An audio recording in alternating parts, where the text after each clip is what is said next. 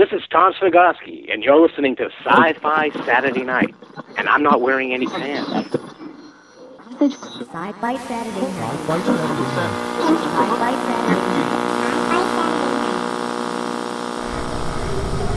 We will begin a mass invasion. We'll tell your people to surrender now and avoid war. It is now time for us to put Earth under our rule. It's your sacred duty to tell us the truth. Confess, confess that you've been guilty of witchcraft. You expect me to believe that you can overrun the entire world? We cannot be defeated. We have never been defeated. That is the message bring your people. Yeah, they're dead. They're all messed up. Sci-Fi Saturday Night. Well, all messed up pretty much covers what we are and what we do, and and yeah, we did that. Um, hi, uh, and welcome to Talkcast 352, this week's edition of Sci-Fi Saturday Night. Uh, from a very overheated attic in Area 51, I am the Dome. Joining us tonight, uh, some of the rest of the gang. Uh, Java may be along later. We never actually know, for whatever reason. But joining us tonight uh, in the Peabody Time Tunnel, the technical, radical, button pushing, keyboard clacking, sonic screwdrivering, violent virtuoso, it's Kriana. Is it? I don't know. It's hard to tell when you're not doing a video podcast. From the stacks of her quiet place in the dank dungeon's private erudite conservatory, colleague to cyborgs feeding the lycanthropically underprivileged, welcome, Zombrarian. I have a very important question. Go for it. What's in a raspberry lime Rickey besides raspberries and lime? Because it sounds good, but I'm wary. Okay.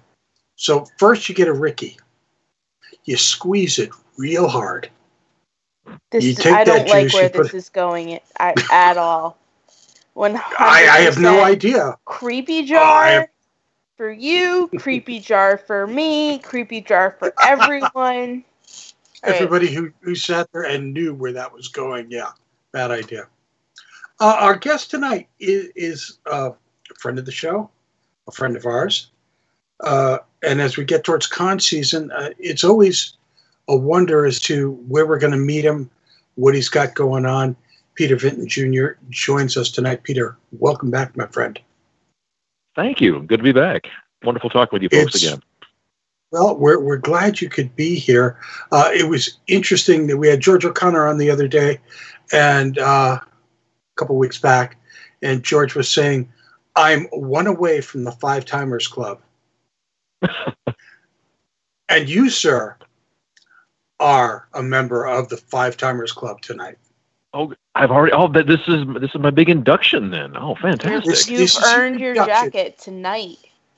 Oh man. So we, we, we do have the sequin jacket for you. Oh, and great. I don't know when we'll get it to you, but uh, Peter, it's, The sequin it's, jacket is, in fact, a lie. And I Oh, have we'll make learned it what's true. in a raspberry lime Rickey, and it sounds delicious. What is? What I'm, I'm going to have. To, yeah, this recipe must be shared before the lime. show's end. That is certain. All right. So it's all it is is raspberry syrup, Yeah. lime juice, club soda, um, and ice, obviously, and gin or vodka. Pick one, um, and lime wedges. I guess you could mix the li- the gin and vodka if you really want to, but it doesn't sound appealing to me. Where does Rickey come in? I don't know. I didn't look up the history. I looked up a recipe. I can only Okay. Google so fast, Dome. That's not true, actually. You can Google much faster than that. But I, I wonder where it got its name. Why? Well, Why is it right. not like a raspberry lime Tommy or a will. raspberry lime Billy? I will mute and I will look into that. Yeah, we haven't gotten any better at this than we were uh, last time you were on.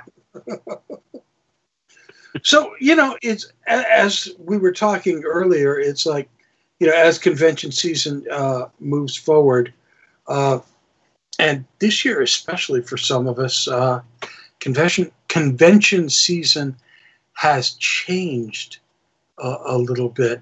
But let's talk a little bit about uh, what's been going on with you. Uh, what's new? Uh, what kind of new work have you got? Where are you going to be? Uh, what's up with the Monitors Guild Book Three? All right. uh, it, it, I, uh, I kind of, it's it's it's been uh, 2016 ended on a somewhat bizarre note, as we're all well aware. Uh, and when you're writing a story like the Monitors Guild, which is predicated on near future uh, uh, speculation, it, it's science fiction, but I wanted to keep it grounded in the real. So most of the Monitors Guild takes place in the year 2049 and then moves on to the year 2050. So that's not quite the distant, faraway future that we sometimes imagine it to be. But uh, I, I grew up in an era where any year with that, that began with the number two, as in 2000, was considered the far distant future. I mean, I still remember the opening line from the 2001, man, Transformers. that movie. was- that was yeah, exactly. I remember the opening dialogue from the Transformers movie in 1986. In the distant future, the year 2005. You know, just it, it it really sets the tone, and you think that this, oh, that's some far off, amazing date. When, but as we all know, the problem with the future is it has this annoying habit of turning into the present, and I think uh, world events and political events took a weirder turn than even the most uh, uh, uh, uh, bizarre uh, and gifted science fiction writer could have predicted. And that has some bearing when you try to predict how things are going to be 30, 35 years from now. So where, where's that now taking you with the Monitors Guild series? Uh, it, it's it's uh, it, it's getting a little more aggressive. I, I think one thing uh, about how uh, the and, and so we'll get into this in a little bit how comic cons have changed, and how uh, you, you have a lot more smaller cons emerging onto the scene that are competing uh, with the giant uh, 900 pound gorillas. Uh, that is uh, what's happened for me in a publication like the Monitors Guild. The book one uh, premiered a couple of years ago. It made a fairly respectable first run. Uh, I say respectable because I had penned it as an origin story, but there's always pressure to follow it up with something even more engaging and even more character driven, even more pro- plot development. And if that's what it takes to continue to meet rising uh, Comic Con costs, which um, ho- hopefully I can speak to a little bit later, I'd say that's a good motivator. Uh, again, I can only speak for myself. I certainly wouldn't presume to speak for any of my artist or writer or creator colleagues.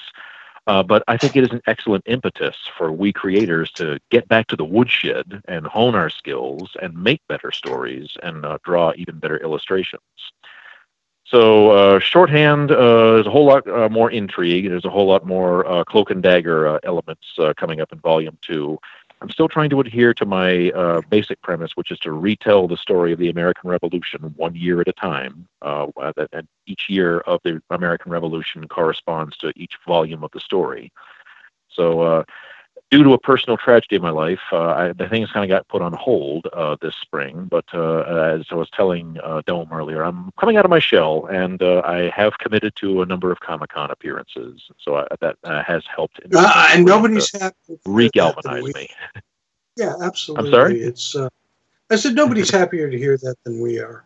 Um, I mean, we all of us hit uh, uh, little speed bumps and roadblocks that feel like Oh, yeah. brick walls, and in fact, at the moment, are brick walls. Uh, Mhm. and and then, you know, some of us, uh, and we've we've all seen instances of it where they fall by the wayside and but you know yours is one of those where i just said no this can't this can't happen we're not going to let Nope. this happen and uh, so what are your plans for conventions this year where are you going to be Well, there's a. Uh, I've actually. It's, it's a little bit limited. Uh, I'm definitely going to be doing Massive Comic Con, which is coming up uh, just a couple of weeks, uh, June 24th and 25th in Worcester. I'll be attending that. Uh, beautiful I am tentatively confirmed. There's no better place In, in Worcester, yep. that that that con has already uh, gotten very. Uh, uh, uh, it's it's it's very well loved. It's a good selection. It's a good medium size con, uh, and I, I would. Speaking on the subject of medium sized and small sized cons, again, uh, uh, some tips that I might offer for uh, up and coming artists and illustrators. It's it's worth doing one's homework to establish what are the small cons, what are the medium-sized cons, and of course, what are the big, you know, the, the, the mother loads that we all we all want to tap, but frequently fiscal realities say we might not be able to manage that this year. Uh, I'm also tentatively slated for Northeast Comic Collectibles Extravaganza in Hanover uh, in July 22nd, and I know that that's a bit controversial because that's happening the very same weekend as Seacoast Comic Con in Kittery, Maine. Uh, and that also Right. speaks to some of the, uh, the the trends that I would like to discuss uh, if that's uh, doable. Uh, Boston Comic Con, I won't be in town that week, but uh, we all know that one's slated for August 11th through 13th at the Boston Seaport World Trade Center. Uh, I'm also confirmed for Vermont Comic Con, uh, August 26th and 27th in Burlington. And of course, my beloved home Comic Con of Granite State, uh, Gran- uh, which is September 16th and 17th in Manchester. Uh, Beautiful then, downtown uh, Manchester, New Hampshire, the city just so nice. Absolutely. Yep, and uh, I'm still not confirmed. I'm waiting to hear back from our friends in Rhode Island, uh, Rhode Island Comic Con, which is November 10th through 12th in Providence, Rhode Island. Uh, that's, I know that's traditionally looked at as uh, the wrap-up con for the season. Although I did want to put in a plug for a very small local con that takes place the following weekend called White Mountain Comic Con, which will be taking place in Plymouth, New Hampshire, on November 18th and 19th. Good lord. Now, in- interesting that you're talking about uh, conventions that are the size of football fields and conventions that are the size of locker rooms. Uh, oh, absolutely. for lack for lack of a better analogy, uh, over the past, I'd say two to three years, we've seen some cons uh, that are very well known and very well established grow and grow and grow and grow absolutely. uh, to the point where they be, they kind of become unwieldy.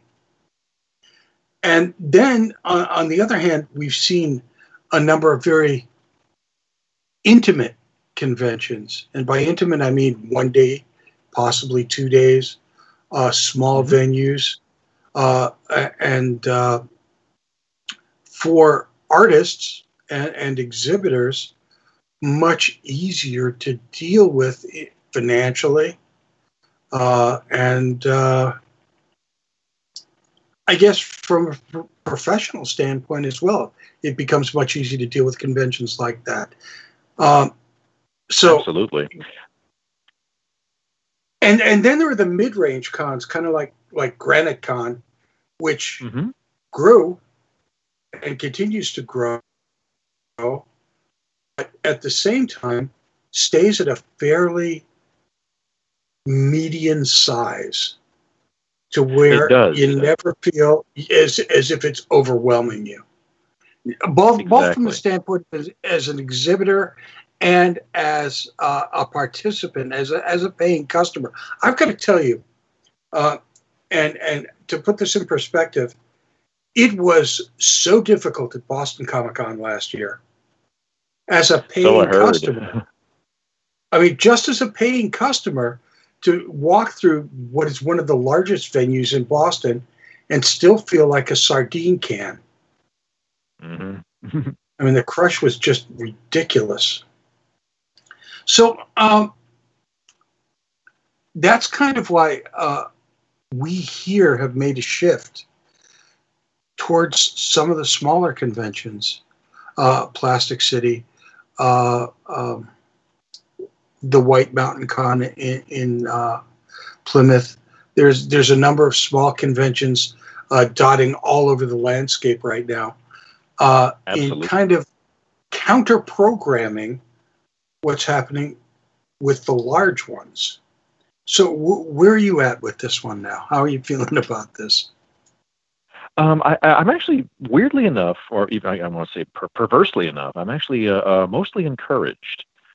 Um, it's I think in What do you looking at these kinds of things, um, it's it's becoming obvious to a lot of us creators and artists, and I would also think vendors that uh, the smaller and the mid-range cons may uh, definitely be worth a second look. Um, as you mentioned, over the decades, the sci-fi cons become swallowed up by their own successes. I mean, this happened in the 80s, uh, and this happened uh, in the early part of the 21st century, and it seems to be happening almost in cycles. It's a familiar model, but it's important to emphasize that this really is no one person's fault. Um, we all remember, for example, I'm going to pick on Boston Comic Con because it's such a wonderfully superlative example.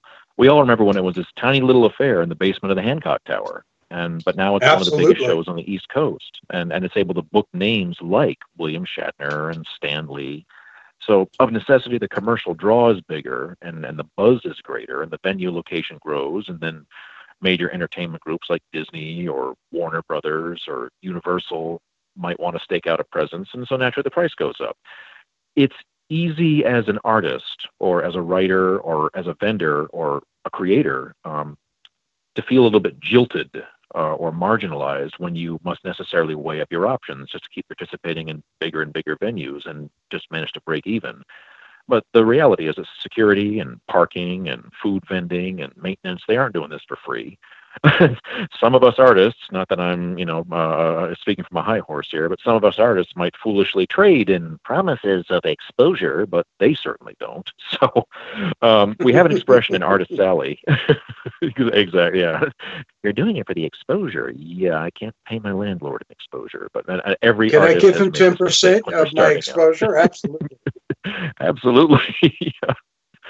Uh, my exposure's Just been earning interest. Know yeah. that if you do try to pay your landlord an exposure, you may be arrested. Are you speaking from Because first-hand knowledge here? exposure- Exposure to someone who's not consenting is probably a bad idea. Probably illegal. You're absolutely right. yeah, and certainly not somebody that you're hoping is going to fix your toilet or something like that. So yeah, yeah. No, not a good idea. So, so we have an expression in artist's Alley called "making back table," and it's just like some uh, shorthand, and that that's generally amongst uh, most of us to be considered kind of a baseline measurement. Um, and, and as you pointed out, uh, Les, it's when a con becomes successful enough to become acquired by an advertising conglomer- conglomerate like Wizard. Uh, it that sometimes has turned to the tipping point uh, for we artists. And again, I'm, I'm looking at uh, Boston Comic Con as a superlative example. Um, there's a wonderful essay uh, on Comic Con Tendril uh, that was then reprinted in comicsbeat.com back in January. Uh, very well thought out essay. And in it, the author takes the vendor's standpoint. And he mentions that the current state of the con- industry is, in his, his view, it's on the edge of a burst, but not in a bad way. Uh, when you consider the sheer volume of shows that are planned in just the New England area that for the remainder of 2017 that we just mentioned, um, it's it's kind of easy to see where the pressure might lie. Every show has this burden of this year has to be better than the last one, or else, you know, guest wise, and attendees also feel the same way, and it has put a crunch on the economics. If you have a name like uh, for for the sake of argument, Gal Gadot or Chris Hemsworth or David Tennant at a show, that's probably going to be about $175,000 guarantee. That puts a lot of pressure on the promoter, and that usually has to get taken out on the price of a booth. And of Well, course, the issue with that again- is if all the people, yeah, Again, uh, along the way, we lost, lost track of what these things are actually doing. Uh, they're Comic Cons.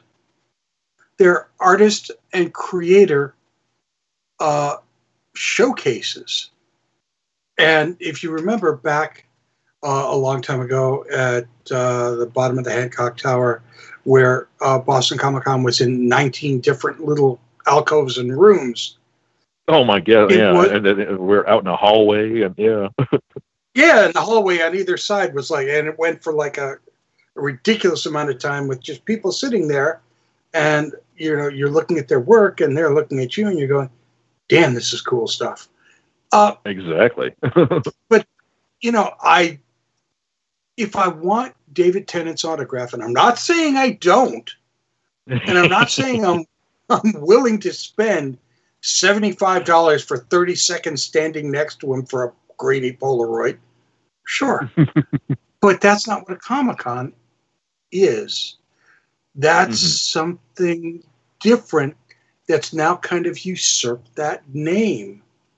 And because of that, I think that there are a number of small, smaller cons, conventions uh, for uh, vendors as well as creators, regardless of uh, whether whether it's the written word, uh, the, or or or movies or graphics or whatever, a Mhm. place where they don't have to compete with John Barrowman. Or Stan. Lee. or, I mean, yes, because there Stan are Lee. people who are who are standing in line for three hours for their thirty seconds next to Stan Lee, and they're not walking through Artist Alley. Right, and, and, and if people line up for that hundred dollar autograph in Photoshop, there, there is no money left to spend with the vendors, and certainly none left over from the artists. And as uh, as Comic Con Tendril asserts in that essay I mentioned, it is a trickle down effect. Um, but again, I feel like I have to reemphasize it that there really isn't a bad guy, uh, and and I think that's where my not so inner libertarian. Of course, anybody who's read my Monitors Guild novel knows that that's kind of the direction I lean.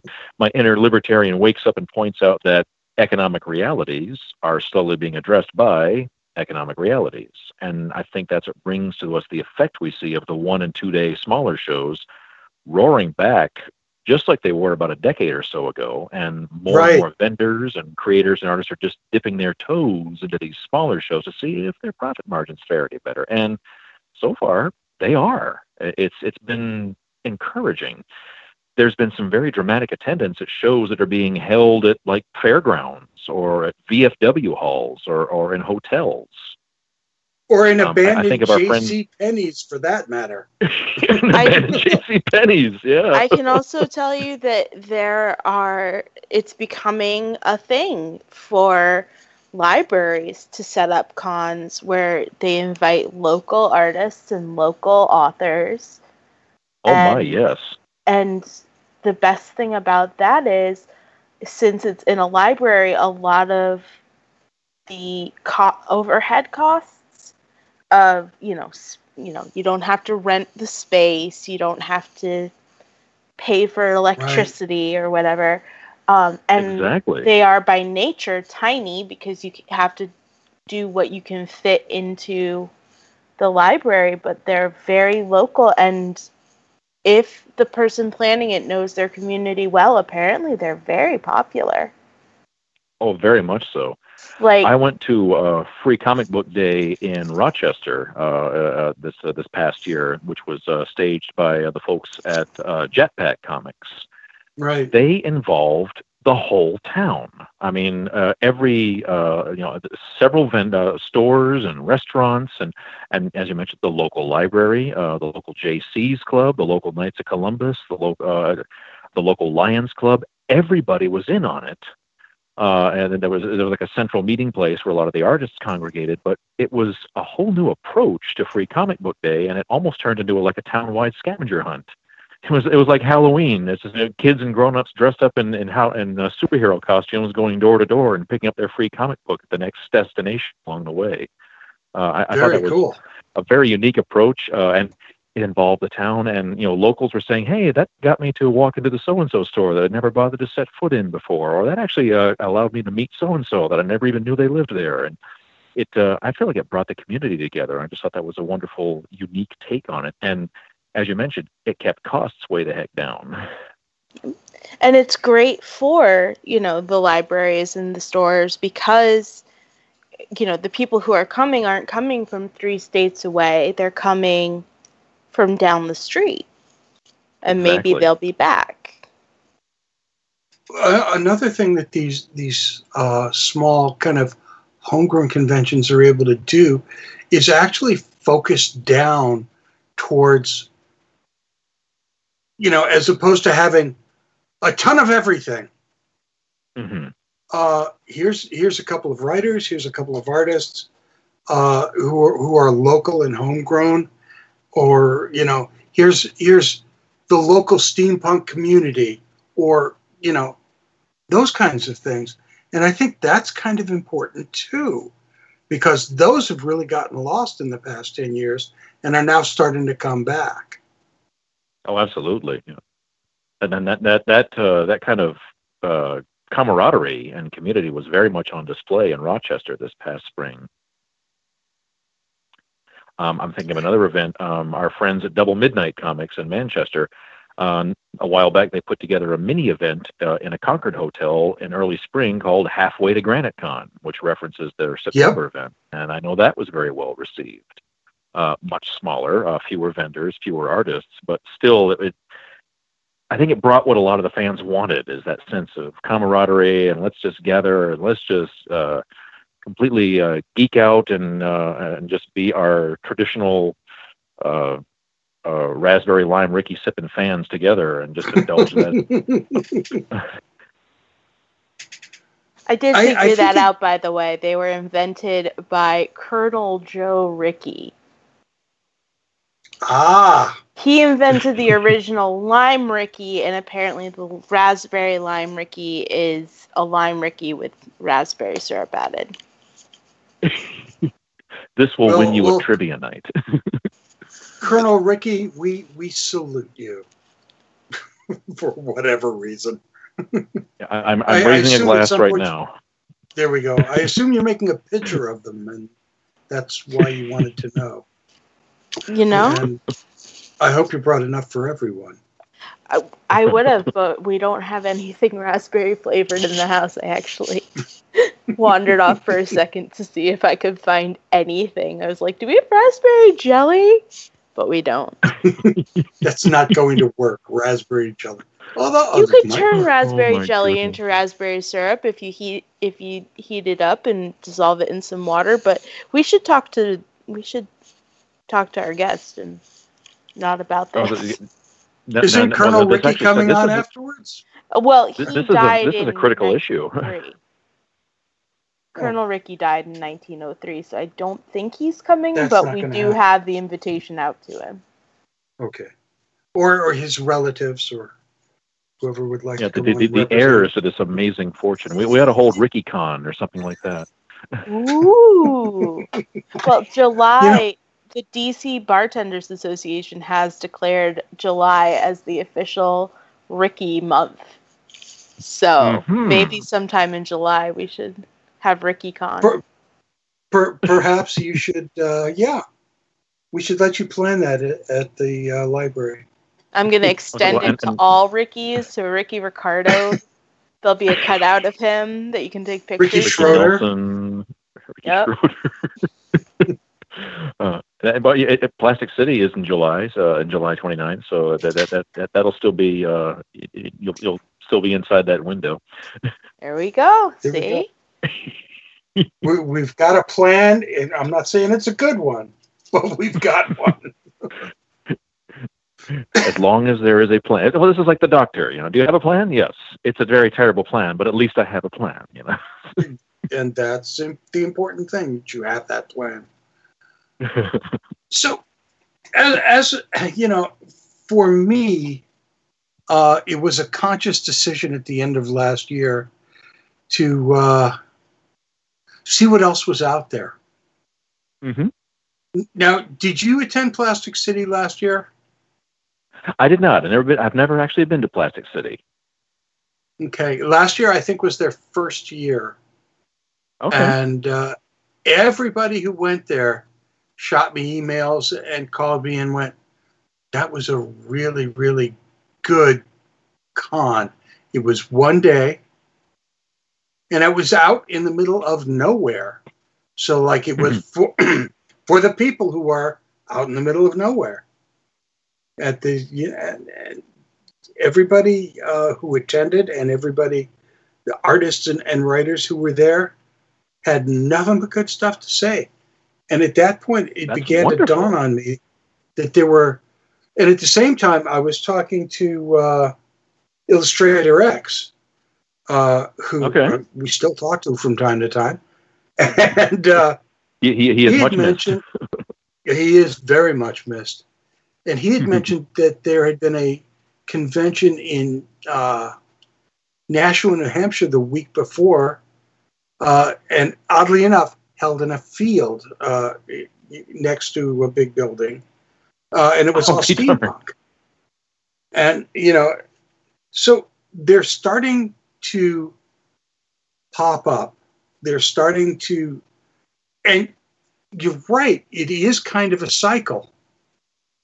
And Oh, it's maybe much. a 15, 15 year cycle because I can remember, and Kriana, you can remember this as well, that we saw George Takei in a small convention in Nashua, New Hampshire at a Holiday Inn almost 18 years ago. I ago. didn't see George Takei. Yes, we did. Mm, no. You saw Peter Mayhew. Bob Picardo, Ethan Bob Phillips, Picardo. but not George Takei. No, no, no, no, no. That I've was seen in the Portsmouth. signed pictures dome. No, no, no. That was in Portsmouth. But there was one. Uh, I've never met George I Takei, so I No, would we kill didn't to meet meet him. George Takei. I mean, maybe didn't literally, meet him, but he was there. And uh, you know, it was it was really an interesting little convention, a very small holiday inn in Nashua, New Hampshire. Um, and Peter Laird was there as well from uh, Teenage Mutant Ninja Turtles. Oh yes, that's right. Yeah. I have no what Uh, you're talking God, about. that was but such a long time ago; it was ridiculous. are you sure it was Kriana and not Drew? Positive, because Drew wasn't even. No, couldn't have been. Okay. And you know what? It might have been. I know you forget sometimes how old how old your kids are. I kind of do.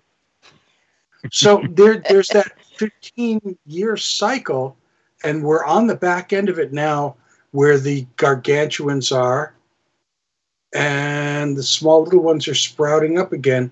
And I think we're going to see yeah, that it, cycle it happen. does seem yeah absolutely i i think I, seem to remember um, I, I read uh by uh, this was famously observed by uh, Star Trek writer David Gerrold way back in the early 1980s, which I think The was trouble with tribbles. Yeah, that's our man. Absolutely. that I think that was uh, coming off the tail end of, of a similar cycle, um, but it was no less relevant today. He uh, finished his essay with a cautionary. Don't forget, anyone can put on a convention these days, uh, which I think in, in, in his world was kind of uh, you know cautioning to, to you know don't throw your money away on something that isn't uh, thoroughly planned out. You know, make, make sure once again, make sure you have a plan. Uh, it might be a bad one, but as long as there's a plan. but I think that yeah, very much that the the uh, the tail end of one cycle, and some of the cons will remain uh, the 900 pound gorillas, and we will continue to love them for what they are. I mean, San Diego, certainly, uh, New York, uh, and some of the other big ones, uh, and it's entirely possible that Boston and certainly Rhode Island will end up joining that pantheon. And again, uh, to to no real uh, ill effect, uh, in my view, but at the same time, I think for artists, the uh, the, the chance of making use of uh, uh, some of the smaller shows like Massive uh, or Plastic City uh, or, or or Granite State uh, can hold uh, a different set of rewards. And in, in keeping David Gerrold's uh, advice in mind, uh, I would say to uh, not just to the fans but also to the artists and the vendors, the advice is always do your homework, do your comparison shopping, um, get out and do the business card dance with your fellow artists at Free Comic Book Day, for example, and find out which cons they're looking at trying. And I have to say, when I say communicate with your fellow artists, that means more than just give them a like on Facebook. It means make a point of following and occasionally commenting on the artist's work on Instagram or Tumblr or even, and I never thought I'd say this, here's a radical thought, DeviantArt. Uh, a- amateur or pro, you would be astounded at what kind of artistic brilliance turns up over on that site. Uh, I I can actually do you one better. Uh, Uh-huh. Stop and talk to them. Oh, oh, mean, I can remember- more radical. I can remember a time when even the, at the largest conventions that were around, there was room to stop and talk. Absolutely. Well, that's how I And met you guys for crying out loud. And at the, at the large ones now, that's pretty much gone away. yeah, that, that there isn't quite the opportunity uh, that that there was. In fact, I think I think that's now that I think of it, I think that's the homework assignment I'm going to impo- impose upon all, all the listeners tonight. Um, I, I'm I'm kind of I'm, I'm rejuvenated because I recently visited Virginia and I visited the studio of the artist uh, Gari Melchers. Um, may not be uh, well known, but he was a fairly famous portrait artist at the beginning of the 20th century. He's probably best known for the iconic Teddy Roosevelt portrait that hangs in the White House. and he has uh, both his gallery and his home in Fredericksburg, Virginia. And while I was gazing upon his work in a gallery, that was rewarding in its own sense. But for me, in many more ways, it was more insightful to tour his house and get a sense of who his favorite artists were. You know, see whose work is hanging over his fireplace. So with that in mind, I what I want to Is suggest to everybody listening tonight. Or Uh, and, uh, it- it- uh, we, we I could turn it into think one. You know, no. it- it- He invited you back to see his etchings, huh? oh yeah, we all know what that's a mess. Yep. Uh, more warnings. yep. but with that in mind, I, I think what I want everybody to do is uh, think of five of your favorite artists or authors or comic book creators. Go stalk them. I mean, and then look through their favorites. And from that list uh, of their favorites, pick five new names, uh, folks you've never heard of that you weren't following before and then go suss out their websites or their online galleries or their Facebook pages or their Twitter feeds and give them a follow and find out if they're coming to a Comic Con to your area and then make a point of dropping by their table, uh, whether it's a big show like Boston or an up and comer like White Mountain. Because I, I truly believe, and the older I get, the, the more I seem to really uh, hang on to this, call it a faith thing. I think the best and the most creative art is usually coming out of the minds of the folks you haven't heard of yet. I think you're absolutely onto something there, my friend. you know, Peter, it's it turns into a philosophical and theosophical discussion every time we're on, and and that's fine because you know it's kind of like, so how do you do that writing thing? No, let's not go there. Let's not go. yeah, there. yeah.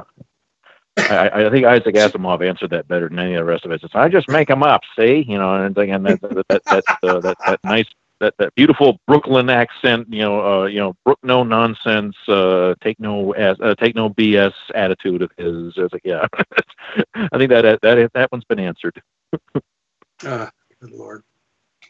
So you know, we we were also talking about uh, uh, you know some of the conventions becoming more of a uh, a, a, a signing or or get your picture taken with convention, and Right. uh, gosh, what were we talking about? We were talking about uh, who the most expensive people were at conventions, and you mentioned George Takei, and you had this wonderful story about George Takei, and I'm doing Oh, it yeah. we, we talked about William Shatner, and from there we went to I George wasn't gonna Takei. go there.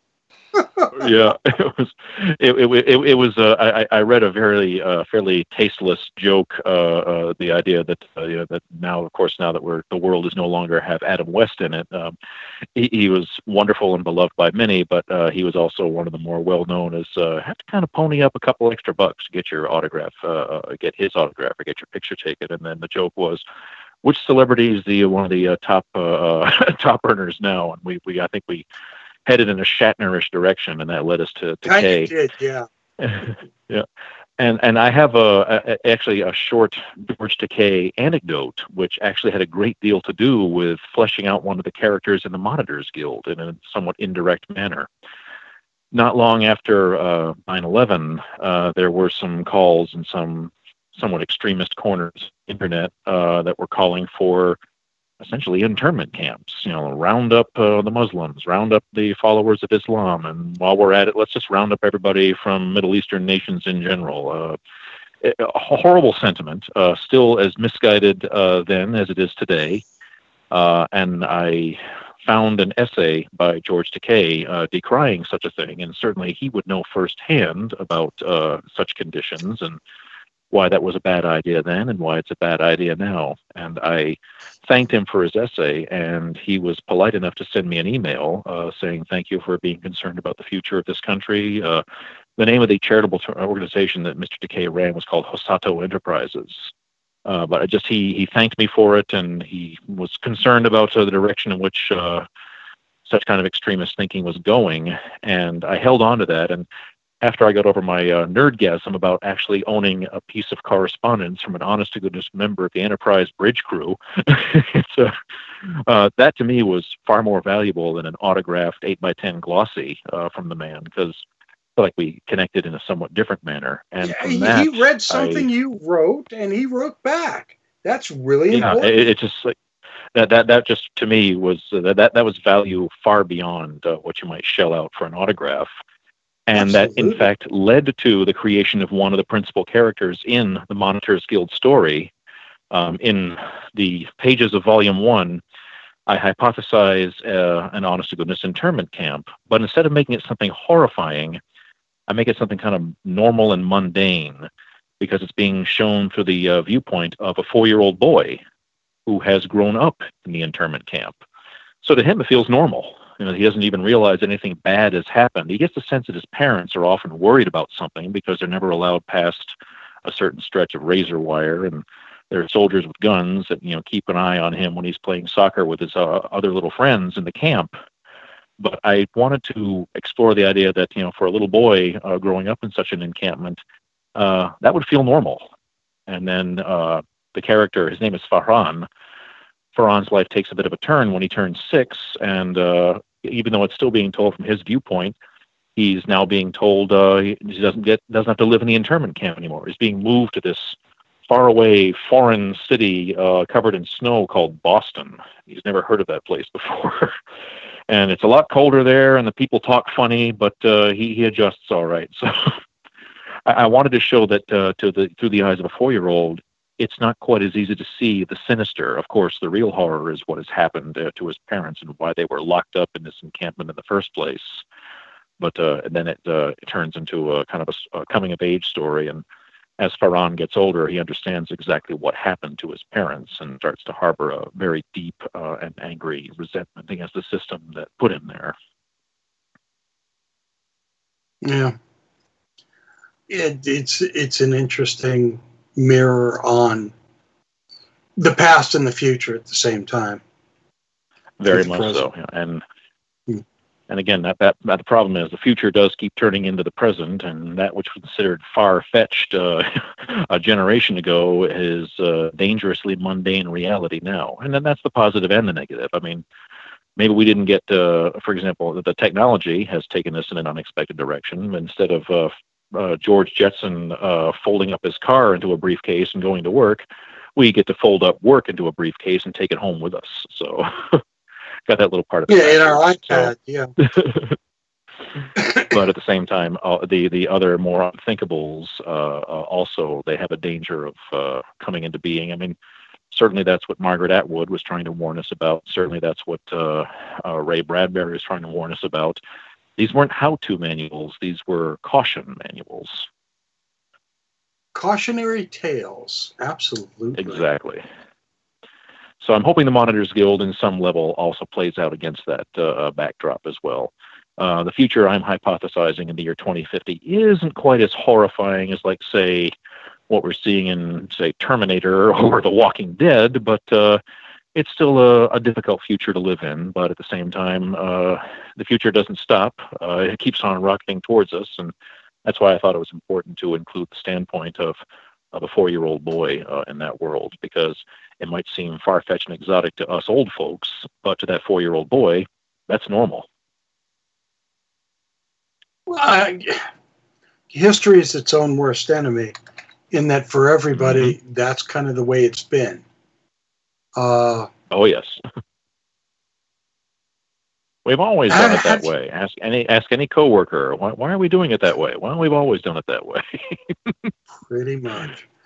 Speaking of Margaret Atwood, have you been watching The Handmaid's Tale? I have not yet. I am. Uh, I am a tremendous fan of the book. Uh, the, the book really spoke to me when I first read it back in the '80s. Uh, I just have not had the opportunity to uh, start devouring the series yet, but I am hearing nothing but good things about it. And by that, of course, it means it's being horribly accurate, faithfully accurate. But uh, all the, the the horror of the world that Margaret Atwood created is, uh, I understand, being pretty faithfully reproduced on the screen.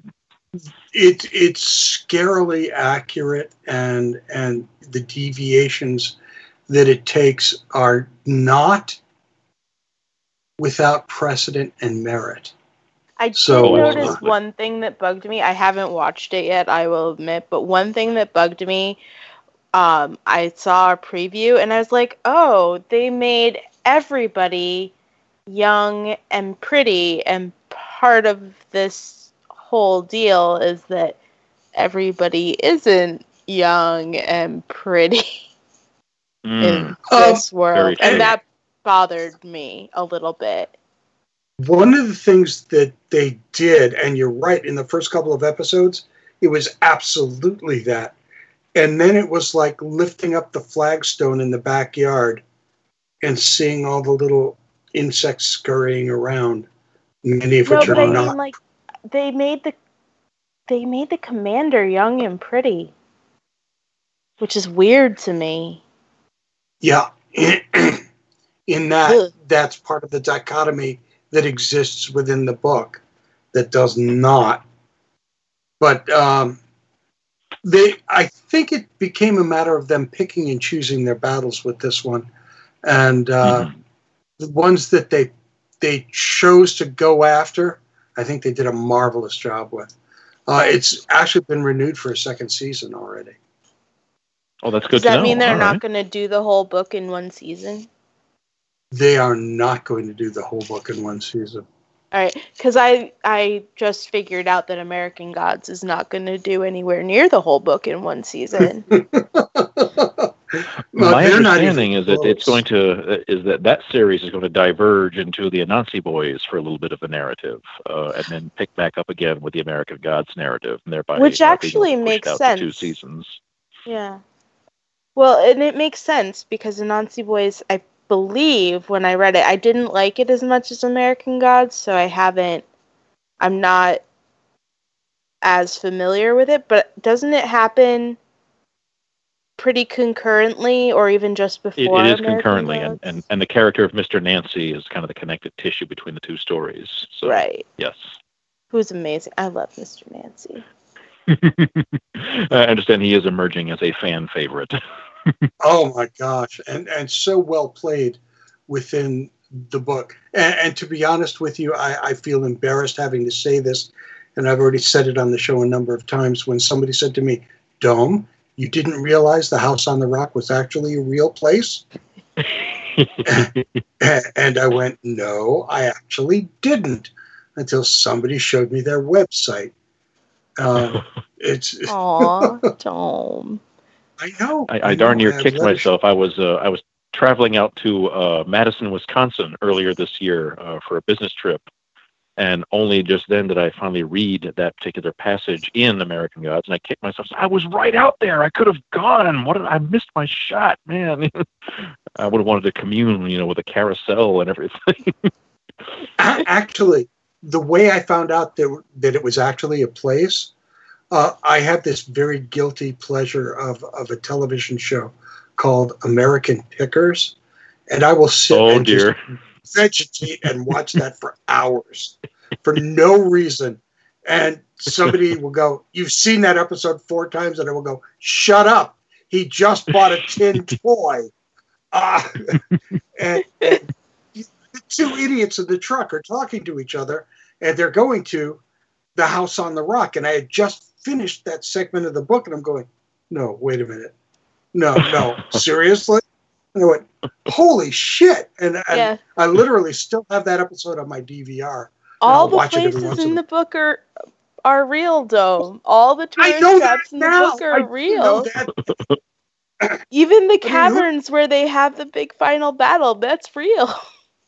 Yeah, I, I, I love That- Gaiman's assertion that all these locations are in fact shrines or temples or holy places in some manner, and, and that the idea that he uses the, the idea of the roadside attraction stand or the mom and pop uh, store with a big uh, fiberglass dinosaur sitting out front, that they actually stand the in for these long lost holy places.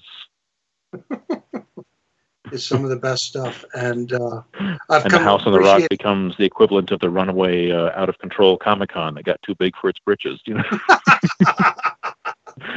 it's I uh, suppose it can be uh, argued that Comic Cons themselves have become holy places, holy shrines, and maybe you know the, the the big churches are falling, and now the smaller, uh, more alternative religions are cropping up to take their place and fill the need. and who's the new Martin Luther? We don't know. Sorry about that. maybe it's John Barrowman. Who knows? no, I think it's George Takei. yeah, I, actually, you, you, you know, everything comes back and to George And instead of posting his his 99 his 99 problems on the on the church door, he puts them on Facebook. Yeah, he just he tweets about them. Also, Religion's moving that I just cycles and Comic-Con's moving cycles. because I forgot the actual name of the document Martin Luther wrote, but I remembered the 50 the rap lyrics for 99 Problems. I got 99 problems and a Comic Con ain't one. There we go. oh, good lord. I got 99 Problems, and the Catholic Church is probably the it's the biggest one. That's wonderful. All right, so Well, yeah, now we're going to blaspheme, and that's fine. Whatever. oh, I- absolutely. I'd, I'd love to sit and talk about a bunch of other stuff, uh, but we had a passing this week of an American icon. Uh, TV's Adam West died this week. your hero And and, those- mine.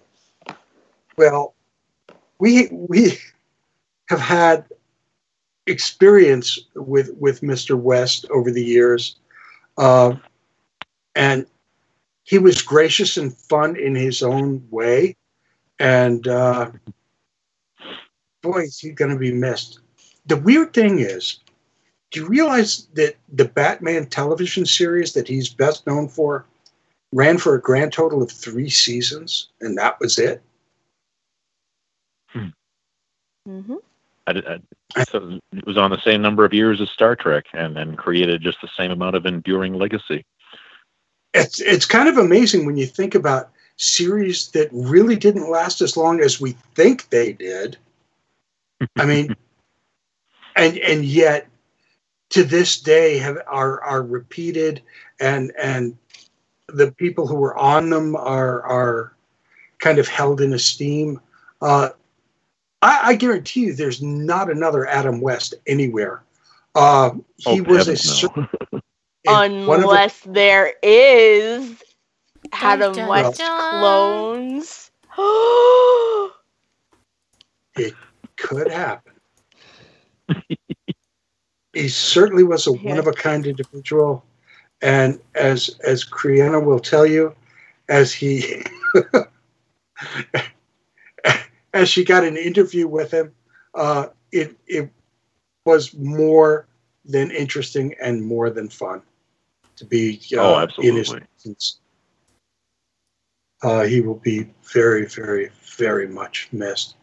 Uh, I don't want to talk. my anymore. heart goes I- out to yeah it's it's it's it's hard to do my heart goes out to the uh, organizers of terrificon uh that's going to be august 18th to 20th uh mohegan sun in connecticut because i know adam west and burt ward were the main draws for that That's- particular con And That's right. over the years the friendship between those two men has turned into almost like a an old almost like an old school hollywood act you know like uh, the t- two comedians an odd couple and they, they had honed their uh, rapport and their snappy dialogue with one another to the to the great uh, Kind of the entertainment of the Statler assembled and. Waldorf of superheroes. right So, Kriana, my darling, Mhm. who's on the show next week? Not a freaking clue. I don't know, Dome. Who is on the show next week? I was hoping somebody had uh, the website up, but Who's evidently, white? That's what you get for hoping. yeah, I guess so. I guess so. You know, I just tried to start Who's on First, and you guys did not go with me. Yeah, I know. None of us went with you on that one. You're absolutely Not we were one. just talking about old Hollywood comedy duos, and you can't even do Who's on First with me. Correct. Third base. Creepy Jar Dome. Roll the credits, Kriana.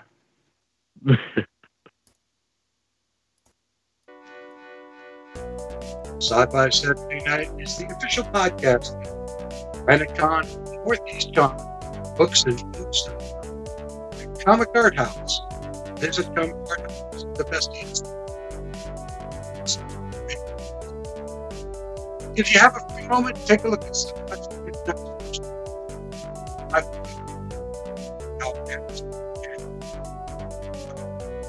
Our intro music is provided by Paul. on purpose creation.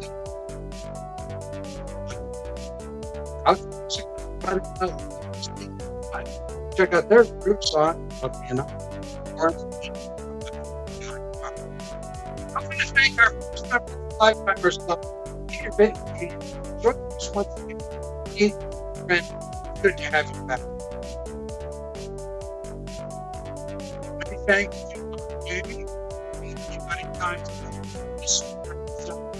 Yana, and Woman of the World. Thank you for contributing. This is Dylan C. Jerry Jared Jameson,